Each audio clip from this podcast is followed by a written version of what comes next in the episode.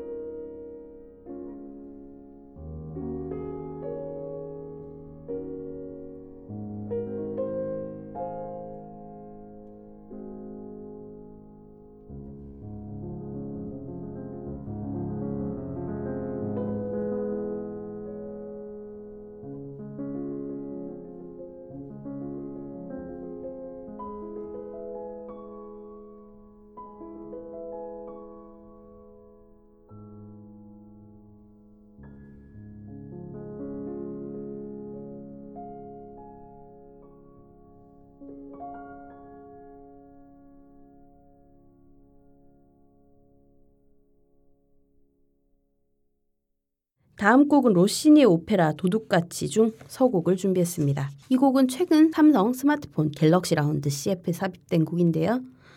오페라 도둑까치는 까치가 은식기를 물고 자신의 둥지로 가져간다거나 처녀의 손에서 은화를 훔쳐간다는 옛날 이야기 등을 바탕으로 하여서 두 연인의 이야기에 변화를 준 오페라입니다.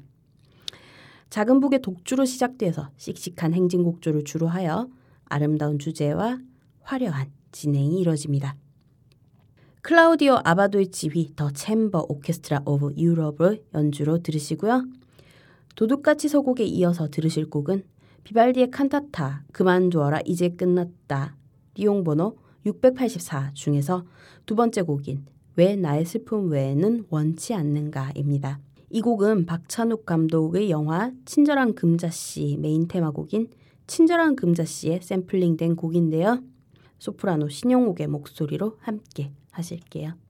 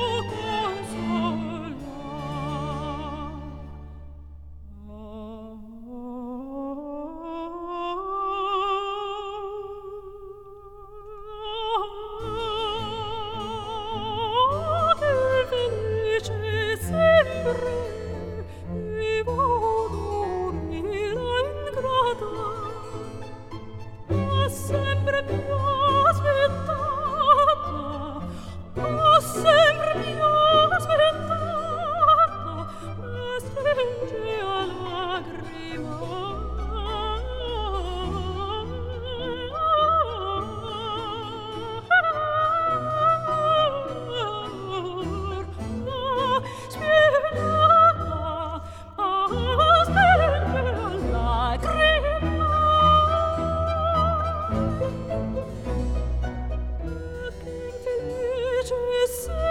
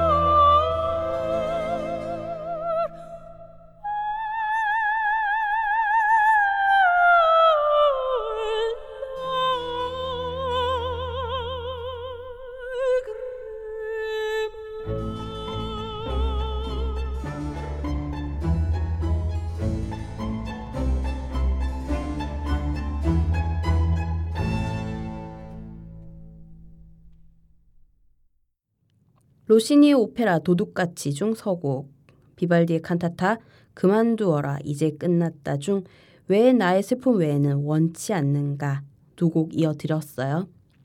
오늘 마지막 곡은 체코의 작곡가인 스메타나의 교향시 나의 조국 중 몰다오를 준비했습니다. 이 곡 또한 여러 매체에 삽입된 곡인데요. 가장 최근 삽입된 TV 광고는 대한항공 프라하 편 CF가 아닐까 싶네요. 스메타나는 체코 민족주의 운동에 헌신했던 작곡가로 1874년 매독에 의한 감염으로 청력을 상실하지만 그해 10월부터 교향시인 나의 조국을 5년간 작곡하기 시작합니다. 1882년 이후에는 정신착란 증세로 인해서 정신병원에 입원을 했고요. 2년 후인 1884년 프라하의 정신병원에서 생을 마감합니다. 이제 며칠만 지나면 6월이 다가오고 6월은 또 호국 보훈의 달이기도 하잖아요. 비록 나라와 민족은 다르지만 스메타나의 나의 조국을 들으며 한 번쯤은 우리 선조들의 독립을 위한 희생을 한 번 더 되새기는 기회가 되었으면 하는 마음에서 이 곡을 선곡해 봤습니다. 이 선율의 바탕에는 체코 민족의 부활, 미래의 행복과 영광이 도사리고 있다. 스메타나 나의 조국 매즘시에서 헤르베르트 폰 캐라얀의 지휘, 베를린 피라모니 오케스트라의 연주로 들려드리면서 인사드릴게요. 다음 시간에 다시 또 찾아뵙겠습니다.